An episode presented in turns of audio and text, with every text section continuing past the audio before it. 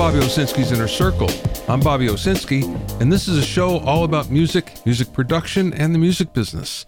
My guest today is CEO of the music finance company Beat Bread, Peter Sinclair. First of all, I don't know if you've noticed, but there has been no really big hit songs for the first part of the year. What was happening was the old songs from last year were carried over to this year and only recently, Harry Styles As It Was, that can be classified as a pretty big hit. But the fact of the matter is, there's not many others. And that begs the question why? Well, there's a number of reasons. The first one is that labels really are only looking for songs that already have some sort of traction before they get behind them. Once upon a time, of course, there'd be a lot of artist development. They pour a lot of money into an artist just trying to make something happen. And there's less and less of that these days because they're looking for the built in hit. Another thing is that TikTok was really responsible for a bunch of hits over the last two years, but that's changed. First of all, their algorithm has changed, but labels are coming to understand that the quick hits that they got from TikTok come and go and there's not a lot of long term success. So now they're kind of changing their strategy. But perhaps the biggest reason is that A-listers are just not releasing music this year. And the reason for that is they're all out on tour. They're trying to make money to make up for not touring for the last two years. So, what we're finding is there's less music being released, especially by major artists labels have really changed their outlook on everything, and there's a lot of artists that would choose to tour because you make more money than actually release new music. And that's why we're not seeing big hits this year so far.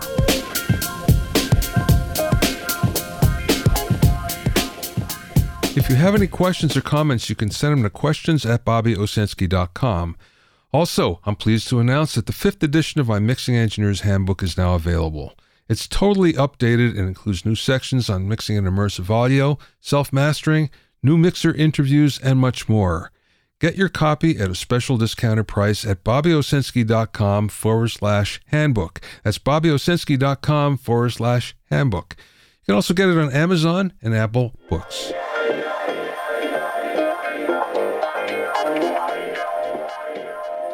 Now, the world of frequency and vibration is often misunderstood, and there's a lot of cool things that go on. One of the things that happened, oh, a few years ago was that there was a big 39 story building called the Technomart in Seoul, South Korea. And it shook so hard for 10 minutes that it was evacuated for two days. Thing about it is, there was no earthquake. And when they actually researched into what was happening, it turns out it was caused by 17 middle aged people doing Tae Bo exercises in the 12th floor fitness center. So the resonant frequency of them jumping up and down caused the whole building to shake for 10 minutes. This was just one of the subjects that Richard Mainwaring covered in his book, Everybody Hertz, H E R T Z for Hertz. Another thing he touched on was that if a piano was built large enough, that it could sound every note that a human can hear, it would need an additional octave above and below the existing keyboard. Another thing was if you concentrate on a task, it generates brain waves of 40 hertz or higher, which is amazing that we can't hear the hum. This is the one that really got me. Mainwaring claims that there's nothing magical about perfect pitch. I always felt there was. I was always in awe of anybody that had perfect pitch. But he claims that there was no such thing before 1955. And the reason why is that was the year that the A note was standardized at 440 hertz. Before that, there was no such thing. Then it turns out the people that speak Mandarin Chinese are more likely to have perfect pitch because the language has so much tonal inflection. Never knew that. And then finally, this is one that keeps on coming up over and over. 19 hertz can really do a lot of things to a human. First of all, it can trigger cold sweats. It can trigger fits of severe depression and sightings of dead people. Now, it turns out that these symptoms were actually traced back into the 1800s. And what they found was that people would actually go into caves below cathedrals And many of them had really long tunnels that would vibrate in such a way that when a low pedal D hit on the organ, in fact, people would then have sightings and psychedelic experiences. And they know this because there are actually positions to stand in that were marked in these caves that indicated stand here for the best psychedelic experience. So, sound and vibration matters to us on a lot of different levels. What we can hear is one thing, but what we can feel is quite another.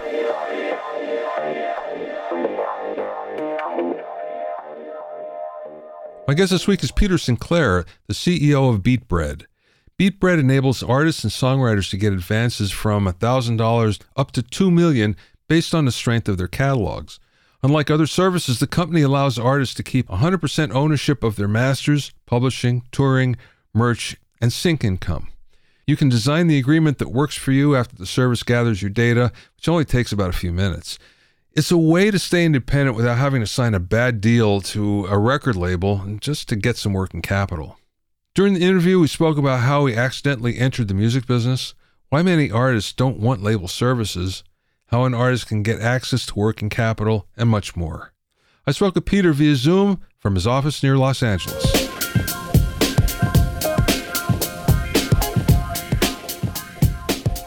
You have a wide background in business, and I'm just curious how you got to the music business. Yeah. Well, I am definitely an accidental participant in the music industry. There's no question about it. Um, most of my career is in venture backed startups from consumer finance to sports tickets to, if you can believe it or not, direct from the field flowers. And I joined Universal Music Group, left the startup world about seven years ago because I had a one of my children had a health issue, and working at a startup was just not a viable thing at the time. And it was um, from a career perspective um, a very happy accident because I happened to stumble into the music industry. And by the way, one of the job requirements for the job I took is they were looking for someone who had never worked in music before. It was an explicit job requirement. but I stumbled into the music industry when global streaming revenues were less than a billion dollars. Mm. And now they're, you know, starting to bump up against 25 billion.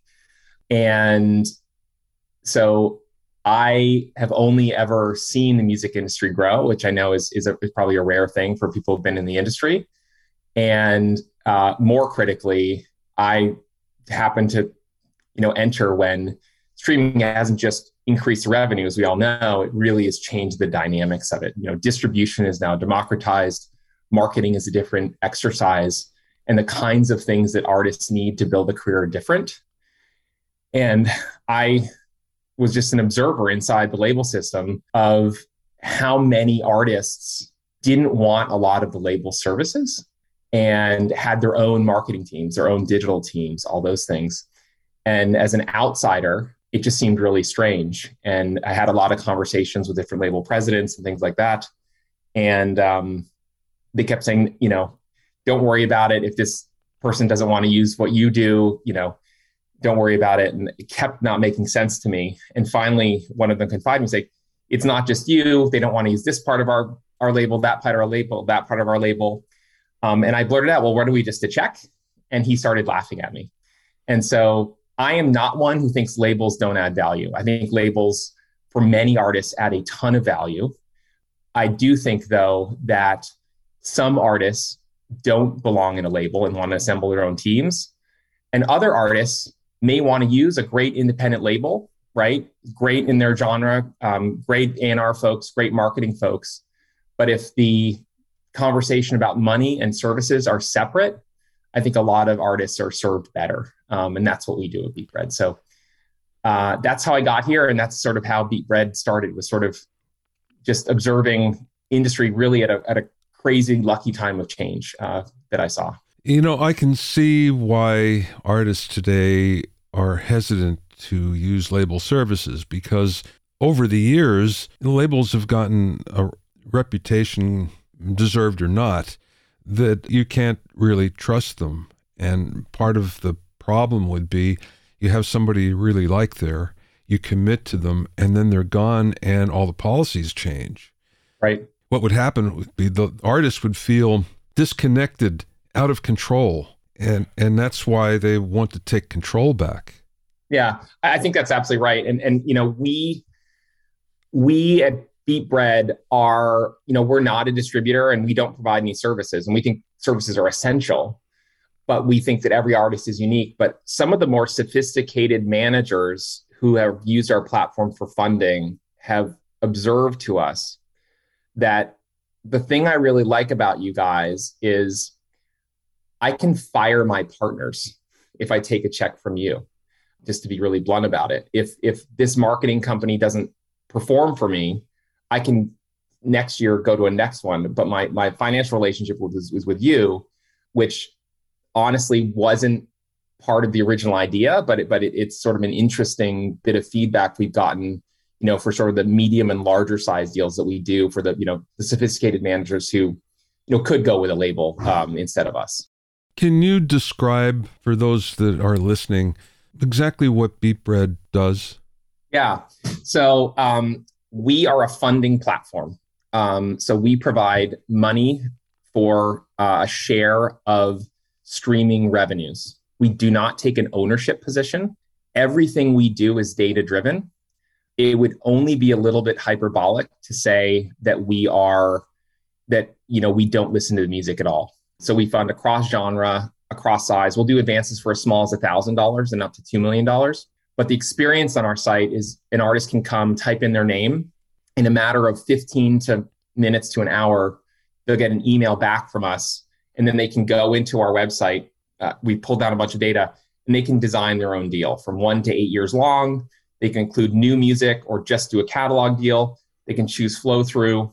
We then have a way where you can automatically upload your distribution reports, reread them, and then we give you a number. So if you want to be critical, it's an antiseptic thing where it's it's not we're not listening to music and saying, oh, this is amazing and you're going to be a 10x tomorrow, right? And and by the way, there's merit to that approach, right? It's just not what we do. If you have even a a modest or small following and you're growing or we have access to capital without all the strings attached of a label, both from an ownership perspective, but also the services. I saw something on your site where I think there's a lower limit of 10,000 monthlies. Yeah.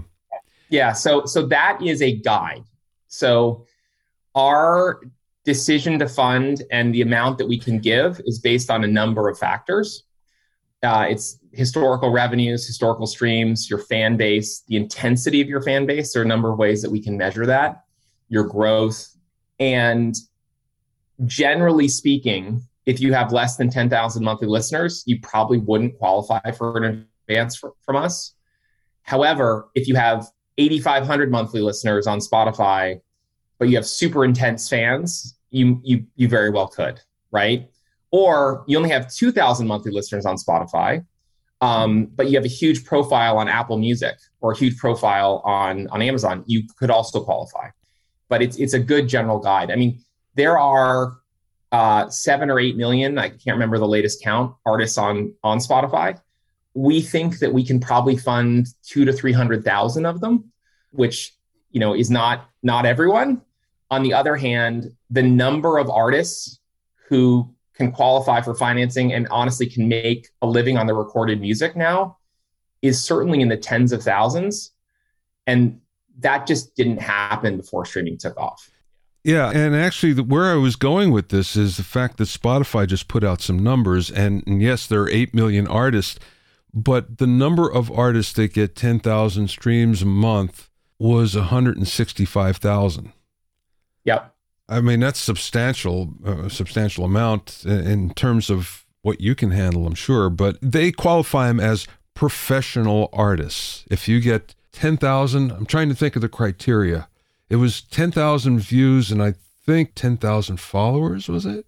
it, it I can't remember, but it, it's something like that. And then if you, and, and, and the important thing, they also publish some revenue numbers. And I think the important thing, it's frustrating for me to read the press because the article is always assumes that Spotify is 100% of the streaming pie. Yeah. If you want to think about an artist, you know, Spotify is less than 50% of the global streaming market. And so, you know, it's really quite amazing how you know, music did what te- in about five years what it took television four decades to do, which is go from you know television went from three channels and a, a couple of huge shows that one third of America watched to the shows I watched, you may not watch.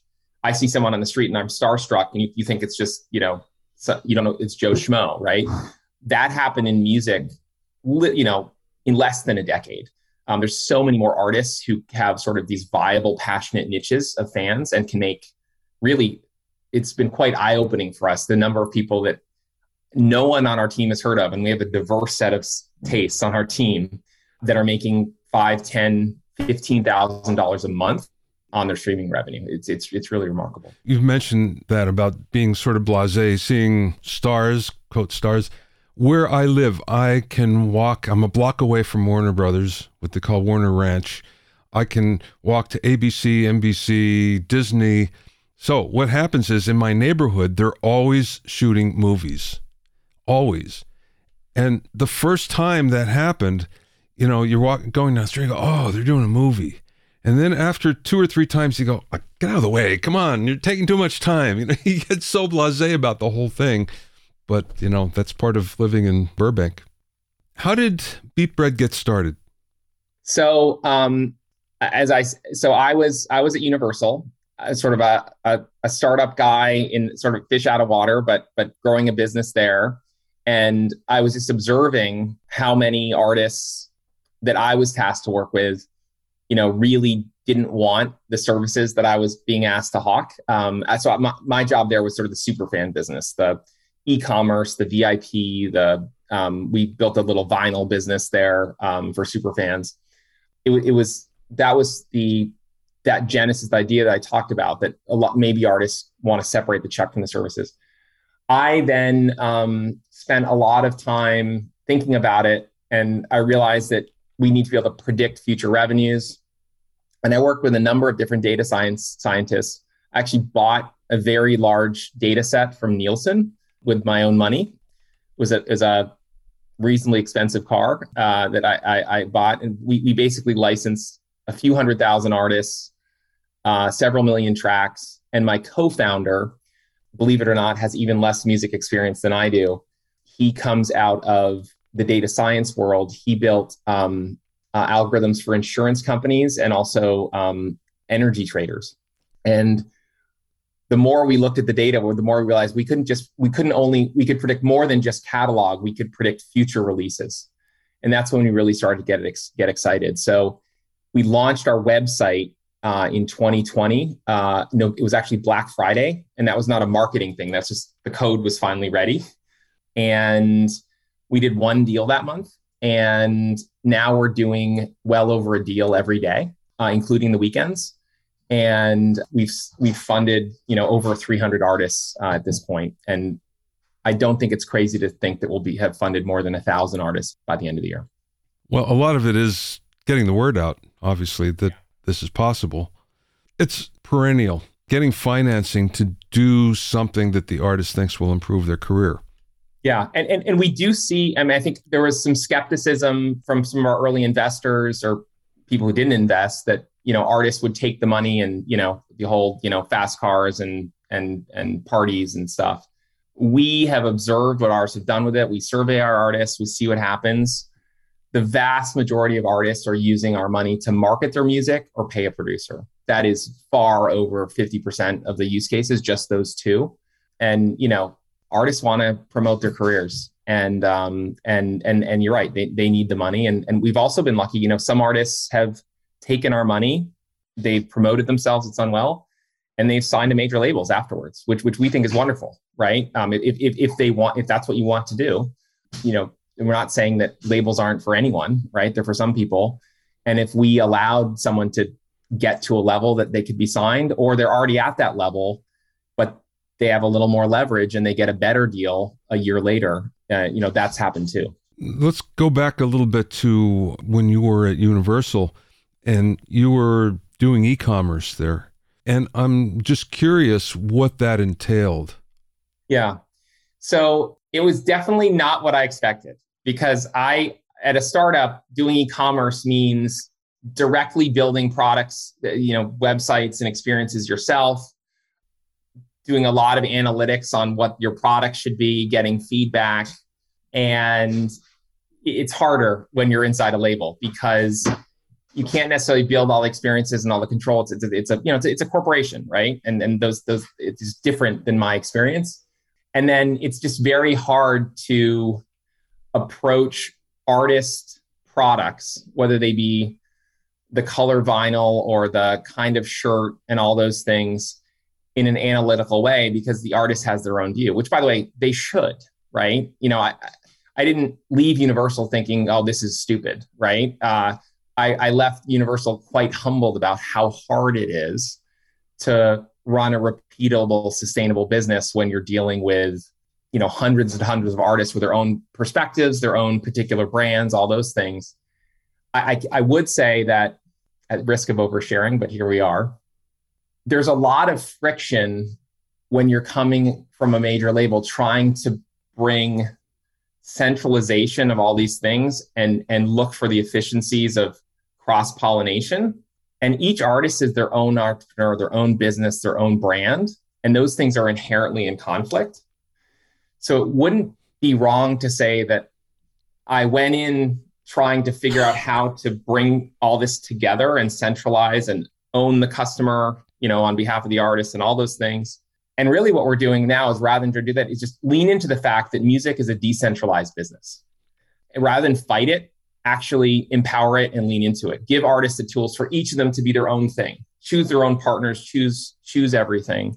But I think the pain of dealing with that, you know, coming in as a naive outsider. Okay, now wait, this is the biggest music company in the world. We're going to leverage all of our artists and build the aggregate these huge fan bases and have all these efficiencies across artists. Um, it was really hard. I mean, we were we were quite successful in terms of growing that business, but um, relative to what I thought was possible, um, we only barely scratched the surface, and a lot of that has to do with just the fact that, as I said, music is every artist is their own business and every artist should be their own business. And and and we're just trying to you know give them as many options as possible. I was looking at your faq and one of the things that i realized as i was going through there's an idea of what the transaction is between BeatBread and an artist. But i think superficially it's not exactly what you think. And you, when I started, you know, read read this, I'm thinking, okay, wait a second. The artist retains a lot of control in this, and the the feeling would be, okay, you're giving me money, and I'm giving you some control, and to some degree, that's true. But it's not like you have control over my, the direction of my career. You don't have control over who I choose to work with and how I work with them. It was pretty liberal, actually. I thought, you know.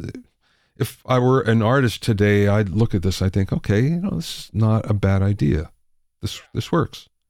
Well, th- thank you for that. I mean, uh, we've gotten fantastic feedback. You know, a lot of artists are coming back and you know at the end of their deals and and re-upping with us. Uh, our satisfaction is really high, so we we feel like we're on to something. And you know, there's a bit of a leap of faith, right? When we're you know raising from institutional funders tens of millions of dollars, we're going to give to artists. You know, wait, you're not you're not passing judgment on the next song. You're not like, are you, you're foolish, right? We definitely got some of that. But the good thing is it's a big wide world and you only need to convince some people to give you money, not everyone. And it's working.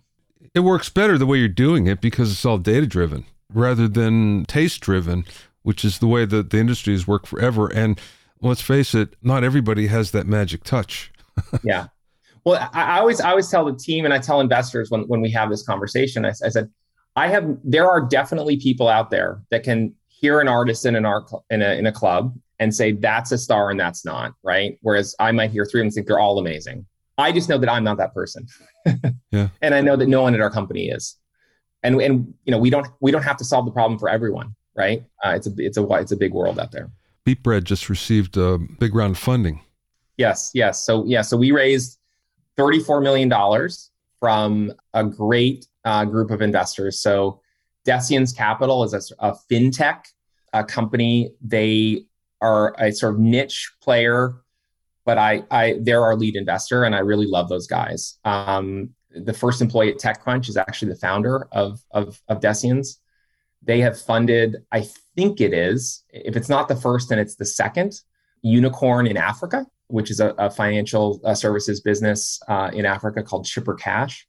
But they're they built businesses themselves, and we really like them. Mucker Capital here in LA is is a quite a successful venture capital firm, and we're honestly very honored that they they got behind us because they've uh, invested in some very successful businesses. You know, anyone who goes downtown and sees the big Honey building, uh, Mucker was the first investor in Honey, and and then we have another uh, you know another group of investors. Um, uh, I guess there's a company called Angel Ventures, which is actually a Latin American venture capital firm. But those founders actually are uh, one of them is a, for, a former EMI guy, and they're not a music fund. It just happens to be part of his history. And I think we're their first music investment, but we're not yet going too hard in Latin America. But hopefully, a year from now, um, we have a whole a whole business uh, there. We think that that's a, a pretty interesting market, and that everything I just said about the music market in general, about independence and the growth, is sort of trebled uh, when you talk about the Latin market. So we, we think we, we have a good proposition there. Yeah, for sure. What is your chordCash technology? Is that the data that's swept up? Yeah. So chordCash describes two things. One, it's the internal plumbing or or or, or brain of our system, right? Um, we sort of branded it, and it's it's the data science that values deals that can machine read lots of you know hundreds of different distributors reports. We've done a lot of work that we can do all of those things so that's sort of it's it's the brain inside, it's the intel inside, if you will.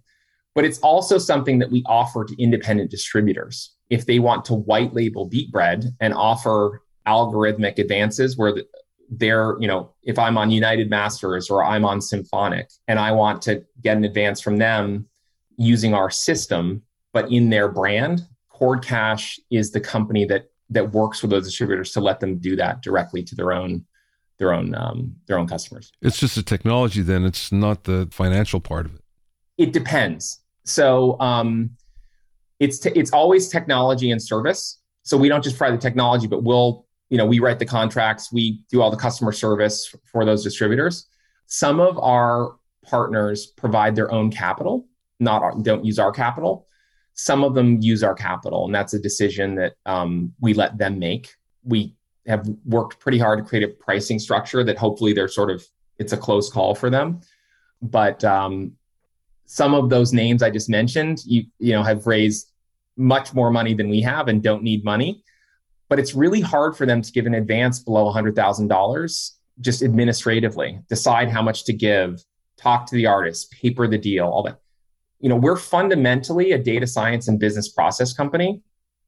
So we we we found a way with literally about three hours of human work across all the different steps from diligence to contracting to you know securing the revenue to get a deal done. And that's why we're able to do a thousand dollar deal. So you know a, a manager is excited who, who qualifies about our $2 million deal and that's an important part of our business but i don't think anyone can do a sub $5000 deal faster better with more customer satisfaction than we can. What if I'm an artist and I have a five year deal with you or even a three year deal, and before the deal comes to the end, I get, to, let's say, a major label deal with the big advance? Yeah. So our contracts have a formula in them that allows for a buyout.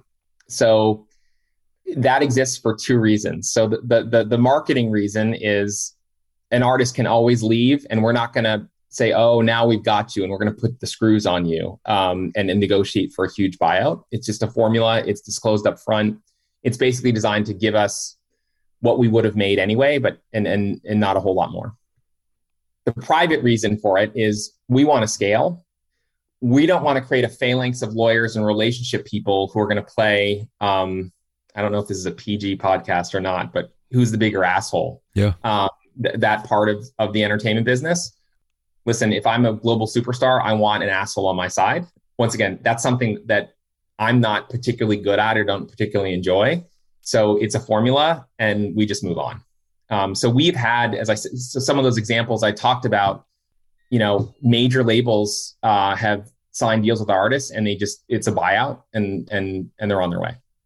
Well, I would think again, if I were an artist, I look at that and I think, okay, well, it makes me feel better because if I have to get out, I can fairly easily. Yeah.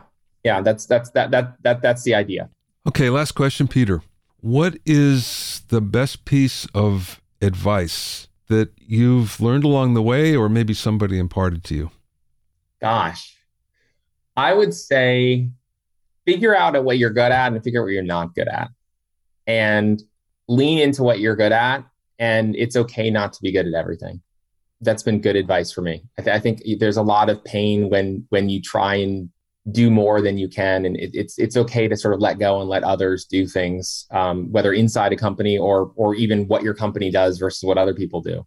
Yeah i think i think that's has served me well. Um, when i've not followed it it's been painful. And uh, yeah i think i think and that's sort of it's the animating idea behind Beat Bread right? You know, we believe in in the services that a lot of people provide in the industry a great manager a great marketing partner in many cases a great independent label are essential we just don't do that part you can find out more about Beat Bread at beatbread.com. That's B E A T B R E A D, beatbread.com. Thanks for listening and being in my inner circle. Remember, if you have any questions or comments, you can send them to questions at bobbyowsinski.com.